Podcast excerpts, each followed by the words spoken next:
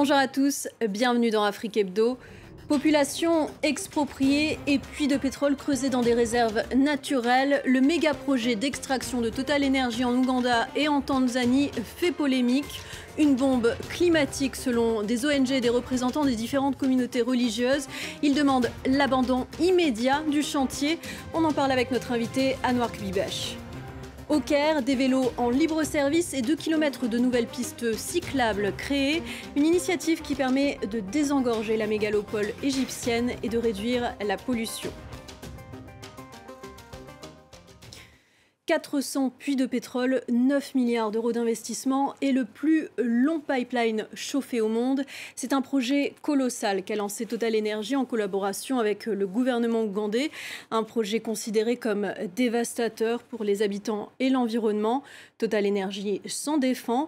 Voyez cette enquête de nos confrères de France 2, Nicolas Bertrand, Mégane Guillaume et Jean Barrère. Au milieu des vastes plaines ougandaises, voici le site principal choisi par Total pour son dernier chantier.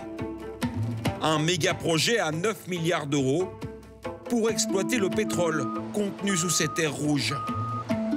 D'immenses travaux, très critiqués dans le monde entier, qui vont traverser les savanes où vivent éléphants et girafes, mais aussi des milliers d'habitants qui seront expropriés. Face aux critiques, le groupe français a décidé de jouer la transparence et nous fait visiter le chantier. On est toujours en phase de préparation de site et de terrassement. Il va y avoir du béton, oui. On n'y échappera pas, au moins sur euh, l'usine de traitement. Ici, 3000 mètres carrés ont été rasés au bulldozer, alors que des milliers d'habitants exploitaient ces terres. Mais le responsable du chantier assume toute l'opération. On essaie au maximum de minimiser l'impact euh, sur le terrain, mais aussi l'impact vis-à-vis des communautés, de l'environnement et tout ça. De toute façon, entre nous, entre vous et, moi, euh, si ce n'est pas, si pas la France, si ce n'est pas l'Europe qui le fait, pour la France et l'Europe, euh, ça sera les Chinois. Ça sera, à mon avis, encore différent. Voici à quoi ressemblera le projet. 426 puits de pétrole regroupés dans le nord-ouest de l'Ouganda, et puis un pipeline géant de plus de 1400 km de long qui reliera la zone de production au port de Tanga, en Tanzanie. En tout, plus de 100 000 personnes seront affectées par les différents chantiers. Total a promis de dédommager tout le monde. Ses représentants nous emmènent visiter ces maisons flambant neuves, dans lesquelles ils disent avoir relogé 900 personnes, comme cet agriculteur. Ça, c'est le bâtiment principal avec trois pièces. Vous savez, changer de maison comme ça, c'est pas normal en principe. C'est quand même différent ici. Total affirme qu'ils construiront 700 maisons en tout à 40 000 euros pièce. Une information impossible à vérifier. Ils ont l'électricité et ils ont accès à l'eau. Donc les conditions se sont améliorées de fait. Hein. Ça, c'est un fait. Ce qu'on fait sur le projet, c'est exemplaire. Exemplaire. Exemplaire selon Total. Pourtant, les mécontents comme Mugisha Jelouzi sont nombreux. Cet agriculteur a tout perdu, ses maisons, ses champs, et il affirme qu'il ne s'est vu offrir qu'une maigre compensation. Il voulait nous donner 3 000 euros. Mais je ne veux pas de cet argent. Cette somme n'est pas suffisante pour me reloger ou reconstruire une maison quelque part. Il a refusé, mais dit avoir ensuite subi des pressions de la part des autorités ougandaises. Je n'ai pas eu le choix. J'ai dû partir. Et j'avais beau crier, personne ne m'a écouté. Mes droits ont été bafoués. Le projet pétrolier fait aussi polémique car il empiète sur un parc national, les Murchison Falls. 132 puits de pétrole seront forés dans le parc. Des chantiers massifs, à quelques centaines de mètres à peine des troupeaux de girafes le porte-parole de Total n'y voit aucun problème. Dans la vraie vie, en réalité, c'est que quelques animaux viennent, regardent par curiosité et puis s'en vont? On n'est pas sur une surface assez grande pour perturber euh, la vie animalière dans ce parc. Le monde a encore besoin de pétrole. Il y a une nécessité de mettre euh, en production de nouveaux champs pétroliers si nous voulons euh, satisfaire cette demande. Le projet est aussi voulu et soutenu par les autorités ougandaises qui y voient une opportunité économique et travaillent main dans la main avec Total. Nous avons besoin de ce pétrole pour développer notre pays. Notre bébé est à l'intérieur, ici, sous terre. Il faut le faire sortir. Alors on doit ouvrir le sol, mais après, on peut recoudre, refermer la plaie. Les militants écologistes, eux, ne sont pas du même avis et se mobilisent jusque dans la capitale. Où les puits se trouvent, on s'attend à une destruction importante de la biodiversité. Et aussi, le projet va générer pas moins de 34 millions de tonnes de CO2 par an. Quand j'ai dénoncé les injustices du projet et les dangers pour l'environnement, j'ai été arrêté, intimidé, menacé. Le projet va à l'encontre de toutes les recommandations des experts pour limiter le réchauffement climatique.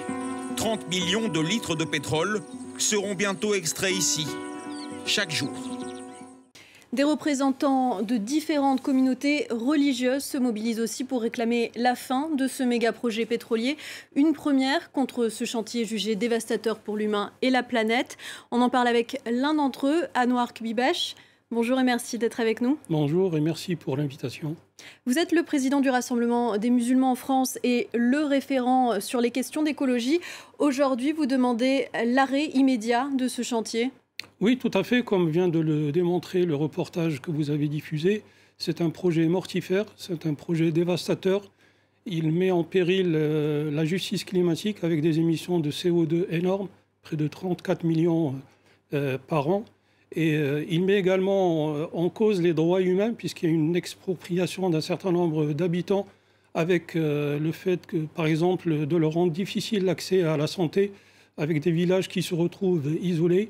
Puis il met en péril la biodiversité, dans la mesure où il y a un certain nombre d'animaux, d'espèces en voie de disparition qui seront également menacés. Donc, 2000 km de réserves naturelles, je le précise, qui sont menacées. Tout à fait. Et puis ça consiste à la construction d'un d'un éléoduc qui fait à peu près 1500 km avec du pétrole brut chauffé à 50 degrés, avec des risques énormes de fuite, des risques énormes donc d'effets dévastateurs sur la nature. Et comme euh, les forages n'ont pas encore commencé, nous voulions effectivement envoyer un message très fort à Total Energy en leur disant stop et en donnant la priorité à la vie et à la planète et pas uniquement au profit. Arrêtez le projet pendant qu'il est encore temps. Vous assumez publiquement votre opposition à ces projets d'extraction pétrolière et de pipeline géants en Afrique. Une opposition que vous manifestez de manière non violente avec des représentants notamment du christianisme, du judaïsme et du bouddhisme.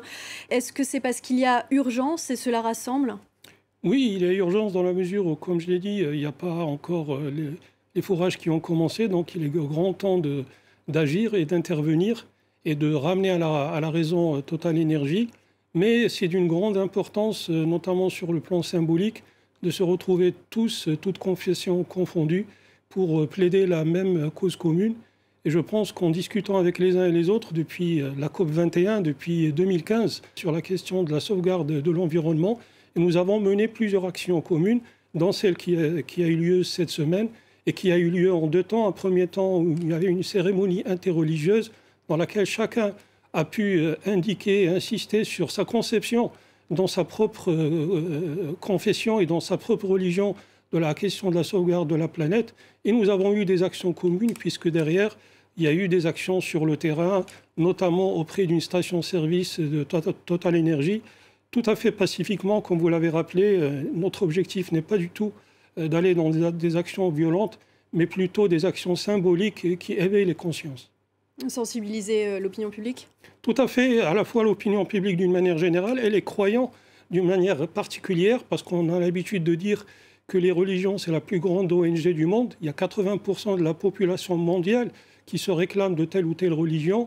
Et donc nous avons des lieux de culte, des mosquées, des synagogues, des églises, euh, qui sont des lieux de mobilisation et de sensibilisation des croyants.